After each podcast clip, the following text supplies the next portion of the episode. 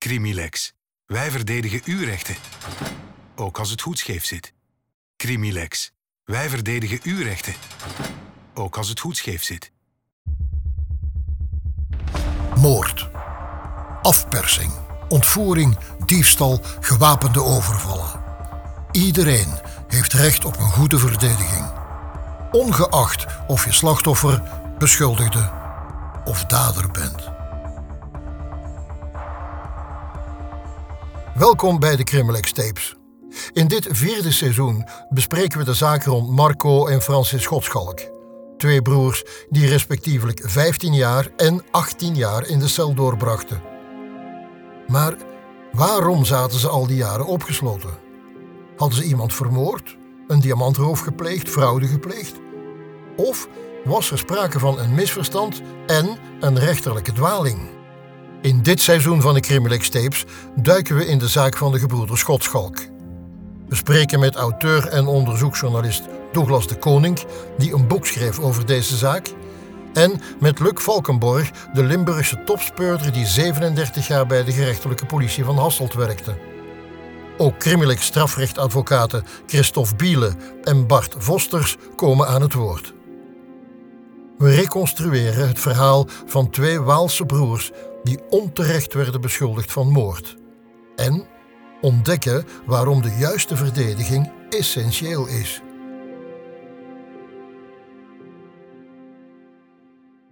Als je Luik verlaat in de buurt van de luchthaven, bevind je je plots in een landelijk gebied. Het krioelter van de landweggetjes. Stuk voor stuk onverlichte wegjes die slingeren door akkers waarop lokale boeren aardappelen, maïs en graan telen. De Rue de Voreux, in de buurt van Borgworm, is zo'n straatje. Dat een automobilist om iets voor negen op de avond van 3 september 1992 de wrakken van twee brommertjes opmerkt. Hij vermoedt het ergste en ontsteekt met bibberende handen zijn groot licht. Zijn vrees werd werkelijkheid toen hij twee lichamen zag liggen op het beton. Ja, we hebben het over een klein baantje tussen uh, in de buurt van Fex, Le Clocher, een klein, klein ja, dorpje ergens tussen Luik en Borgworm. Je zit echt op het platteland, smal baantje. Um, intussen hebben ze daar de hogesnelheidslijn aangelegd. dus erg herkenbaar. Zoals het toen was, is het niet meer. Maar toen, toen kon je echt spreken van een, een, een, een landbouwweggetje waar ja, gemiddeld om het uur een, levend wezen passeert. Echt een heel verlaten, verlaten plek. Um, de eerste getuigenis is die van een, van een militair. Het eerste wat hij zag in het licht van zijn koplampen waren twee, twee brommertjes. Uh, voor hem was dat vrij snel duidelijk dat er een ongeval gebeurd was. Hij is uit zijn auto gestapt, zag dat daar twee jongens op het asfalt lagen. Eén uh, leefde nog, de andere was op dat ogenblik al overleden. De vaststelling is heel klassiek. Uh, ongeval, um, Rijkswacht komt op dat moment, dat is tegenwoordig heet dat de federale politie. Maar de Rijkswacht komt, die bakent, of die probeert die, die zone wat af te baken en zij nemen contact op met het parket in Luik. Het parket stuurt de verkeersdeskundige. De verkeersdeskundige komt en die doet de heel klassieke dingen. Die gaat op het asfalt remsporen meten. En het, het begint daar al. Um, we hebben het over twee jongens van 17 jaar, neven, die, die ook deel uitmaken van hetzelfde gezin. Uh, zij zijn op weg naar huis. Uh, iedereen gaat ervan uit van ja, er moet iets gebeurd zijn op weg naar huis. En dan is er de verkeersdeskundige die aan de hand van, van sporen op het asfalt, sporen op de brommertjes vaststelt van nee, die zijn frontaal op elkaar ingereden. Patrice Bourguignon en Erik van Dormaal waren twee rijkswachters die als eerste op de plaats delict aanwezig waren en de eerste verklaringen noteerden. Iets na middernacht werden ze aangesproken door een man die zichzelf identificeerde als Mark Welsh. De man wijst naar een van de lichamen tussen de krijtlijnen en stamelt: Dat is mijn jongen, Sébastien. Sébastien Welsh was die avond samen met zijn neef Stefan Lespineux op pad. De jongens waren boezemvrienden en als buitenstaander zou je zweren dat het broers waren. De jongens werden rond negen uur terug thuis verwacht. Toen de klok het afgesproken uur passeerde en Mark in de verte sirenes hoorde, werd hij overvallen door een onbehagelijk gevoel. Het zal toch niet waar zijn? Hij zette de verschrikkelijke gedachte aan de kant, trok zijn schoenen aan, greep zijn jas en ging zijn jongens zoeken. Toen hij de Peugeot SPX van Steffen en de Honda Camino van Sébastien zag liggen, zakte de moed in zijn schoenen. Het was toch waar. Stephen Welsh is het dodelijke slachtoffer. Zijn papa is een van de eerste mensen die ter plaatse komt, die zijn zoon dood op het asfalt ziet liggen. Uh, niet kan beseffen dat een paar maanden later ook zijn andere zoon zal overlijden, ook in een verkeersongeval. En hij zelf enkele maanden later. Ja, wat hem betreft is zijn zoon op weg naar huis, simpel. Terwijl de verkeersdeskundige uh, met dat verhaal van dat dodenspel gaat, gaat, gaat komen. Um, zo is het mij uitgelegd dat er die avond een hele discussie ontstaat. Want, want de mensen gaan ervan uit van die jongens zijn op weg naar huis. Uh, en ineens is er die verkeersexpert die zegt van nee, nee, nee, dus, zo is het niet gegaan. Uh, die, die gaat aan de hand van, van vaststellingen aan, aan, op, op de brommertjes, komt hij tot de conclusie dat zij frontaal op elkaar ingereden zijn. Luc Valkenborg handelde tijdens zijn carrière ontelbaar veel zaken af. We vroegen hem of de Rijkswacht juist handelde en of hij het anders zou hebben aangepakt. Uh, ik denk van niet, dat dat niet volgens het boekje verlopen is. Nu, men moet natuurlijk wel rekening houden dat het in het begin een ongeval was. Maar langs de andere kant, als wij nu zien dat er een ongeval op de autostrade gebeurt met een dodelijk slachtoffer, wordt de autostrade ook afgesloten en wordt, moet de deskundige zijn werk kunnen doen. Dus hier is in mijn inziens te licht overheen gegaan. Men heeft uh, gezegd, oké, dit is een ongeval. Men heeft dat ja, heeft, men heeft te weinig genoteerd. Uh, het, het, feit dat daags nadien of dagen later nog getuigen zogenaamde bewijsstukken binnenbrengen gevonden op de plaats van het ongeval of van de plaats van de, op het plaatsdelict. Ja, dat kan niet. Dat hadden de politiediensten moeten vinden. Uh, en ten andere, als daar getuigen dat binnenbrengen, wie zegt dat dat van de plaats van het ongeval komt? Alles in zijn perimeter instellen. Men komt ter plaatse, men moet elk wanneer er een dode, een bij betrokken is, moet men dat beschouwen als een plaatsdelict. Dus we moeten een perimeter vaststellen. En in die perimeter, en die maakt men zo groot of zo klein als wat men nodig acht, mogen alleen deskundigen binnen, in dit geval verkeersdeskundigen, wetsdokter, de eerste verbalisanten, mensen van het labo. Maar men moet zeker videoopnames maken van alles, dat men achteraf kan zien als er nog iets bijkomend is. Was dat zo, was dat zo niet? En fotograferen. Nu, ik ga ervan uit dat de verkeersdeskundige die er als eerste ter plaatse was, dat die wel foto's genomen heeft, maar ik heb het, niet, ik heb het in het boek niet gelezen. Maar als er inderdaad gesproken wordt over een bepaald bandenspoor, ja, dan heeft men er een foto van en dan moet men dat kunnen voorleggen en dan is dat bewijsmateriaal. En ik lees nergens dat dat uh, hier in dit geval gebeurd is. Uh, ja, natuurlijk, zeker als er nabestaanden zijn die willen zo vlug mogelijk uh, in de buurt komen van, van een familielid of, of, of een vriend of kennis. Maar uh, ik, ik, herhaal hetgeen ik net gezegd heb. Een perimeter waar alleen bevoegde personen binnen mogen, dat is belangrijk. En al de anderen kunnen achteraf komen, maar daar, we, moeten, we moeten vaststellingen doen. En hoe meer mensen er op een plaats rondlopen, hoe meer contaminatie van sporen en hoe meer sporen kunnen verdwijnen. En sporen zijn het belangrijkste element. Want een, een verdachte die een feit bekent en men heeft geen materieel bewijs en die trekt na twee dagen zijn verklaring in, heb je eigenlijk niks meer. Materieel bewijs is het belangrijkste in onderzoek. Michel Le was als verkeersexpert opgeroepen om het ongeval te beoordelen. Hij zocht naar aanwijzingen die de aanleiding ervan konden verklaren. Mark Welsh verklaarde dat de jongens uit de richting van Foos kwamen en naar Voreux reden. In zijn hoofd was er geen andere verklaring. Michel Le zag dit anders. Hij merkte namelijk een versbandenspoor op. De zwarte markeringen op het beton waren voor hem duidelijk. Dit was het spoor van een snel optrekkende Honda Camino die in de tegengestelde richting reed. De mening van de verkeersexpert stond haaks op die van de vader. In zijn rapport deed Michel Crenier enkele opmerkelijke vaststellingen.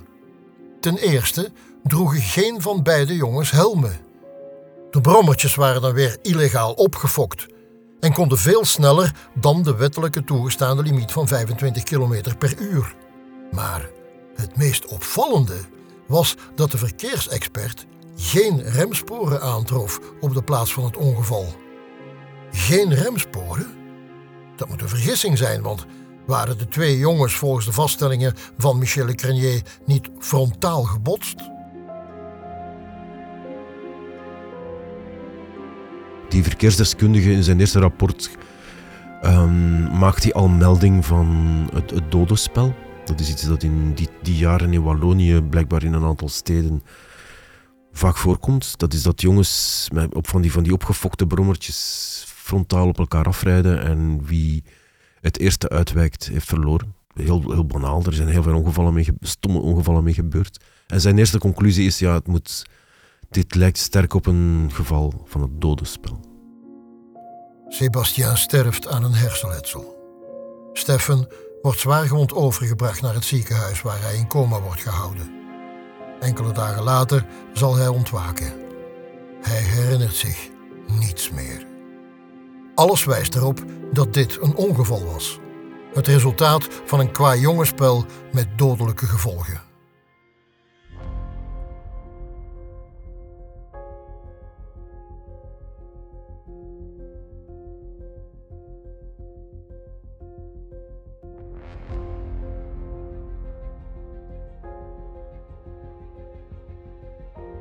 Het eerste proces verbaal maakt melding van een discussie tussen Mark Welsh en de verkeersexpert. Het is een voorteken van wat nog komen zal. Van hoe een rouwende familie verdriet en onmacht omzet in woede. Want volgens hen is er van een dodenspel geen sprake. Er moet kwaad opzet in het spel zijn en geruchten dat het zou gaan om een afrekening verspreiden zich als een lopend vuurtje door het dorp. Het duurt dan ook niet lang vooraleer ze het ziekenhuis bereiken waar Marie-Jeanne Boulanger waakt naast het bed van haar zoon. Ze wijkt geen seconde van zijn zijde. En als haar zoon na drie dagen ontwaakt, staat haar besluit vast. Ze zal niet rusten vooraleer ze de dader heeft gevonden.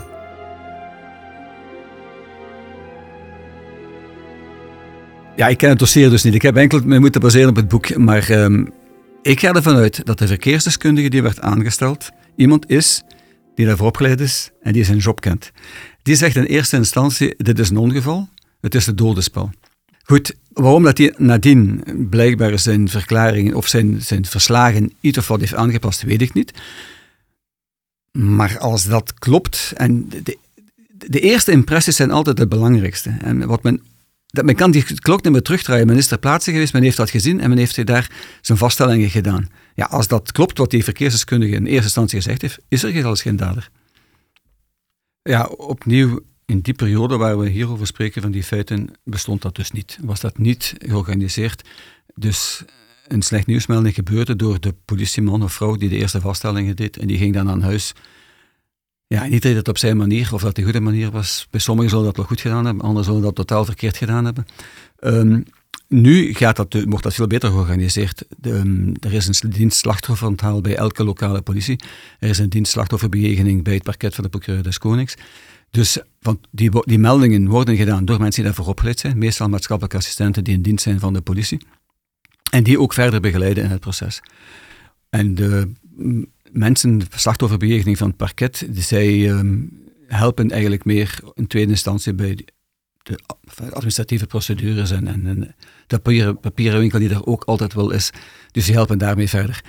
Um, slecht nieuwsmeldingen, het, wij hebben dat in de tijd ook moeten doen. Ik, herinner mij ooit een, een, een zaak, een dame die al twee dagen vermist was en die uiteindelijk uit het kanaal werd gehaald en het was buiten min 20 graden, denk ik. En die dame, haar armen stak omhoog, dus die was in het water gesprongen. En de bolus dood, zoals men dat noemt, dat is onmiddellijk dood. Maar uh, men vond dat verdacht, de eerste vaststellers, omdat de armen omhoog waren. Ze heeft om hulp geroepen. Goed, en heel, heel, heel, het moordteam werd in werking gesteld. En wij kwamen bij de weduwnaar aan, en die had twee kleine kindjes in huis. En die reageerde dan heel eigenaardig, waarvan je dacht, dat eigenlijk zichzelf verdacht maakte. Dus een slecht nieuwsmelding brengen is één, maar observeren hoe dat men reageert is twee. En maar daar conclusies uit trekken is ook heel gevaarlijk.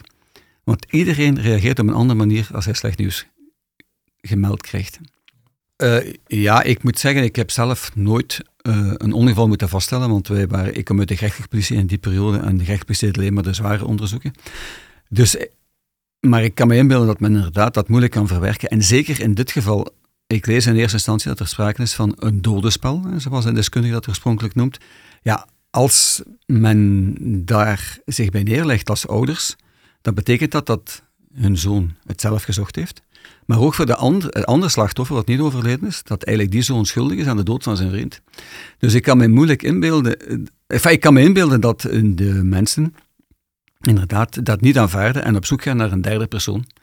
En waar je dat heel veel in zicht zag destijds, is in, bij zelfmoorden. Er is geen enkel signaal geweest. Men, men, het kan niet dat mijn zoon of dochter dit gedaan heeft. En dan zoekt men altijd ergens wel een, dus, een schuldige, een derde persoon, die daarvoor verantwoordelijk zou kunnen zijn.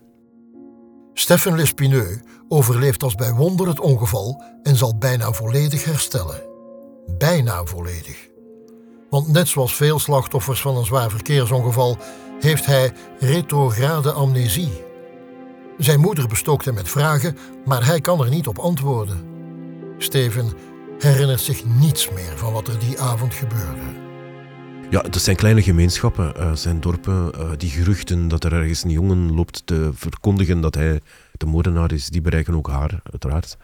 Um, haar zoon zal een kleine week in, in, in coma liggen. Uh, die gaat dan ontwaken. Uiteraard gaat die moeder willen weten van, zeg, wat is daar gebeurd? Uh, maar wat je heel vaak hebt bij, bij verkeersongevallen is um, retrograde amnesie, heet dat.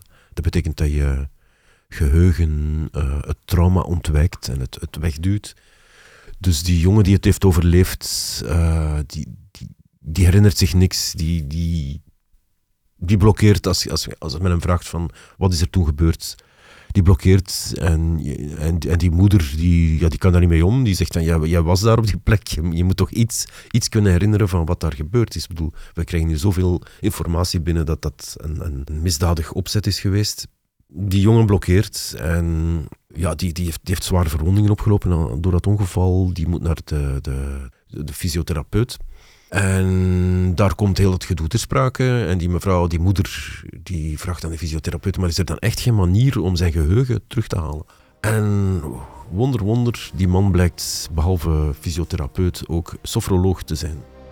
Sofrologie, of forensische hypnose, is een techniek die in de jaren 60 ontwikkeld werd door de Colombiaanse psychiater Alfonso Caicedo. Zijn doel was om het welzijn van patiënten te verbeteren en stress te verminderen. Het was dus oorspronkelijk niet de bedoeling om de techniek in te zetten als middel om getuigen te helpen bij het ophalen van herinneringen.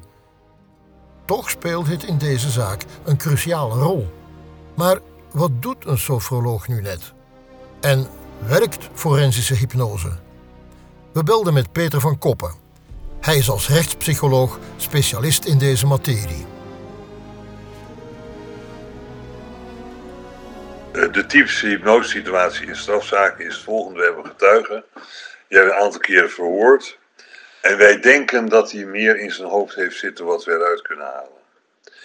Uh, en dan sturen we hem naar de hypnotiseur. Of we betrekken de hypnotiseur bij het verhoor. Uh, nou, nou, heeft dat een, uh, een aantal uh, problemen. Het belangrijk probleem is dat ehm, uh, men neemt aan dat hypnose, eh, de hypnotische toestand een soort andere bewustzijnstoestand is. Daar is over veel discussie over mogelijk. Maar het is in ieder geval zo dat een belangrijk onderdeel van hypnose is suggestie aan degene die gehypnotiseerd wordt.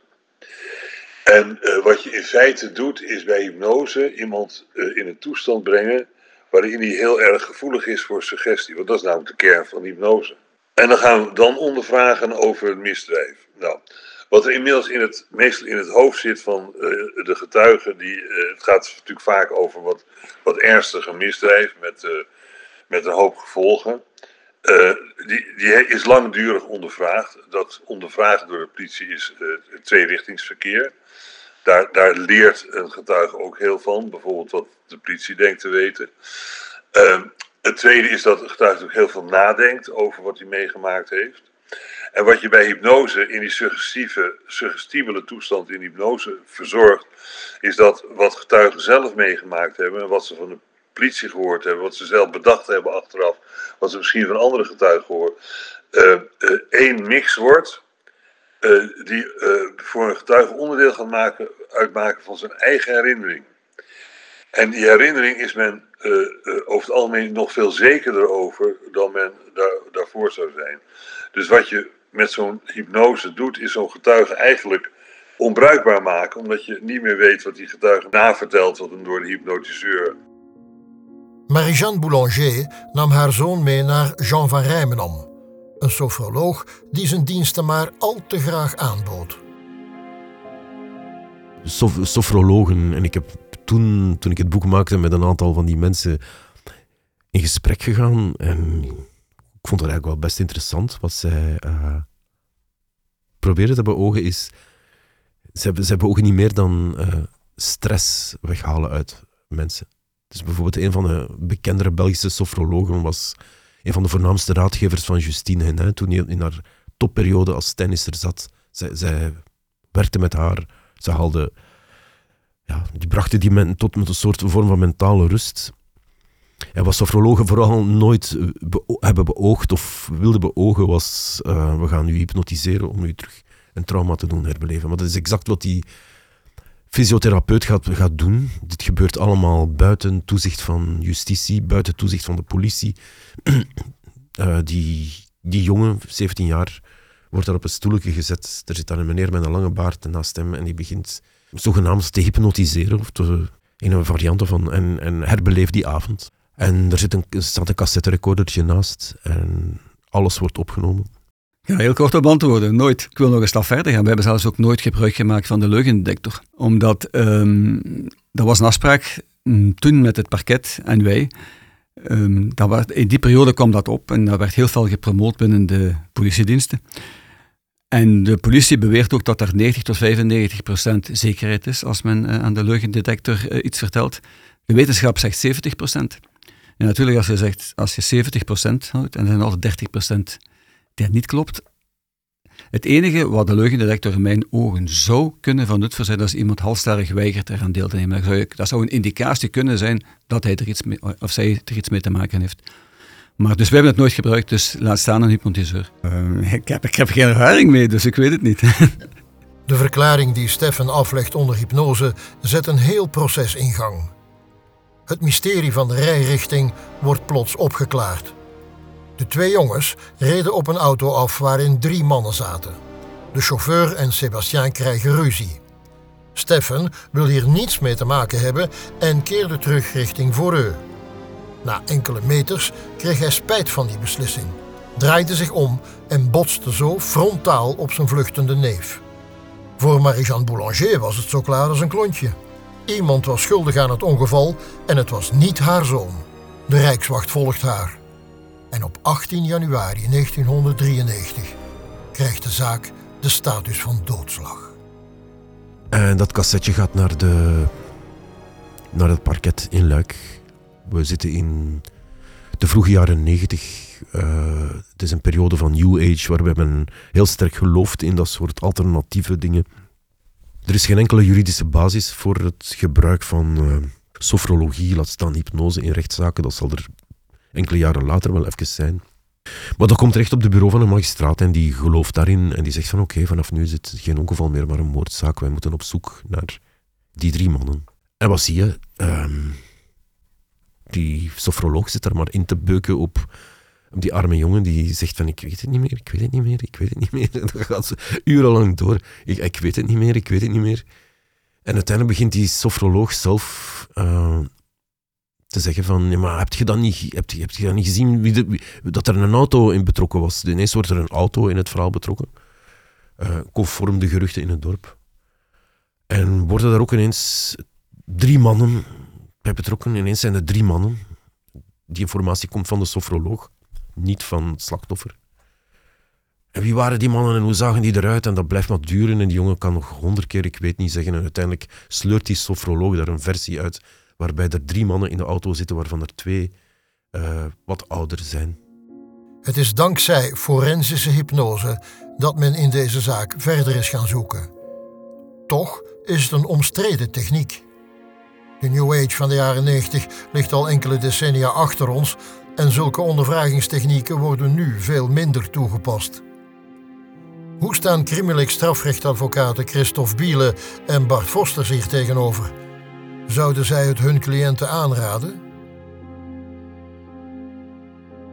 Ik weet niet, moeten we daar veel woorden aan vuil maken? Allee, dat zegt misschien al genoeg, hè, maar dat is, uh, dat is wat mij betreft een techniek die hoort thuis in het rijtje van de polygraaf of de leugendetector.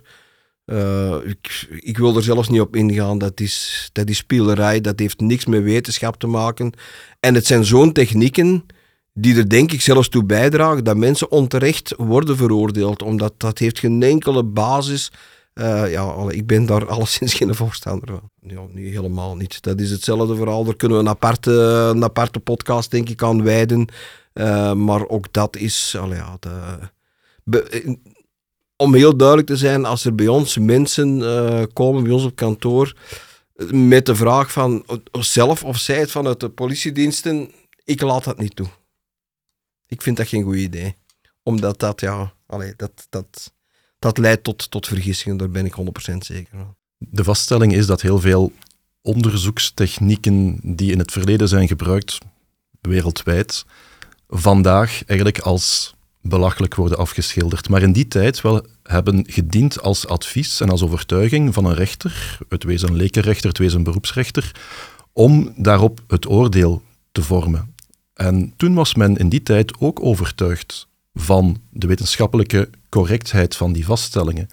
Terwijl het vandaag als eigenlijk nonsens wordt afgedaan. En dan heb ik het nog maar over de wetenschappelijke techniek, niet, over de persoon van de deskundige, die vaak om deze of gene reden bepaalde adviezen in elkaar bokst. Een van de meest hallucinante true crimes die ik ooit heb gezien, het is eigenlijk een Italiaanse podcast, die daarnaast is, daarna is verfilmd, is Veleno, waar kinderen bij hun ouders worden weggerukt, op een nacht door de politie wel te verstaan. Um, men, die ouders zijn uiteindelijk veroordeeld omdat ze hun kinderen zouden hebben uitgeleend voor niks minder dan satanische rituelen op kerkhoven s'nachts. Die gezinnen zijn ja, levenslang uit elkaar gerukt, vernield. De mensen achter die veroordelingen ook. Terwijl achteraf blijkt dat alles het gevolg is van wetenschappelijke adviezen door een, een groep, eigenlijk een, een, een commerciële uitbater van opvangtehuizen voor kinderen. Die wel als adviseur, als, als, als deskundige in dat dossier die kinderen had verhoord. En hun eigenlijk rare dingen heeft aangepraat die ze hebben getuigd. Die hebben geleid tot de veroordeling van de ouders. Terwijl het enige wat die man nastreefde was zijn eigen roem en zijn eigen verdiensten. Hallucinant. En dat speelt zich af in de jaren 90 van, van vorige eeuw. Dus niet dat dat 100 jaar geleden is. Maar op dat moment werd dat deskundig advies wel aanvaard als doorslaggevend in die hele berechting. Maar ik moet, ik moet toch ook vaststellen dat ook heden ten dagen er toch in moeilijke dossiers, waar dat men niet onmiddellijk uh, qua onderzoek resultaat boekt, dat men blijkbaar toch ook nog altijd paragnosten toelaat en mensen uh, met, ik weet niet allemaal, uh, wichelroedes die komen zeggen, maar ik heb toch wel wat informatie. En dat er dikwijls toch nog het idee ontstaat, ja, schaadt het niet, dan baat het niet. Het moest maar eens iets opleveren, dus we zullen hen toch hun zeg en hun ding maar laten doen. Dat komt dan in een dossier terecht. En goed, zoals in alles, dus je hebt mensen dat erin geloven, je hebt mensen dat er niet in geloven. Maar enige dat dat in een dossier zit, ja, krijg het er ook niet meer uit natuurlijk. En als je dan mensen in een jury hebt die dat daar misschien wel wat gevoelig voor zijn, kan dat natuurlijk wel wat nefast zijn. Dus vandaar dat ik daar zelf toch, toch wel uh, met een hoge sepsis tegenover sta. Onze strafrechtadvocaten zijn dus geen voorstander van forensische hypnose. In de vierde aflevering gaan we hier dieper op in. De verklaringen die Stefan aflegde onder hypnose openden de poort om het onderzoek verder te zetten. En brachten de gebroeders Schotschalk in het vizier van de rechercheurs. In hun zoektocht naar een verklaring om het verlies te verwerken, grijpen mensen naar alle mogelijke middelen. Deze zaak is hier een duidelijk voorbeeld van. Want naast sofroloog Jean van Rijmenam deed Monique Boulanger, de moeder van de overleden Sébastien, ook beroep op medium Gérard, een helderziende uit Luik. Hij vertelde haar dat haar zoon niet geleden heeft en dat er een auto bij betrokken was. In de volgende aflevering richten we onze blik op de broers. Waren ze echt onschuldig? Of is er toch een mogelijkheid dat zij de jongens van de weg reden? We duiken ook dieper in het onderzoek en leren hoe je moet omgaan met ondervragingen. Wil je nog meer achtergrondinformatie of wil je exclusieve beelden van de zaak zien? Bezoek dan zeker onze website crimilex.be-podcast.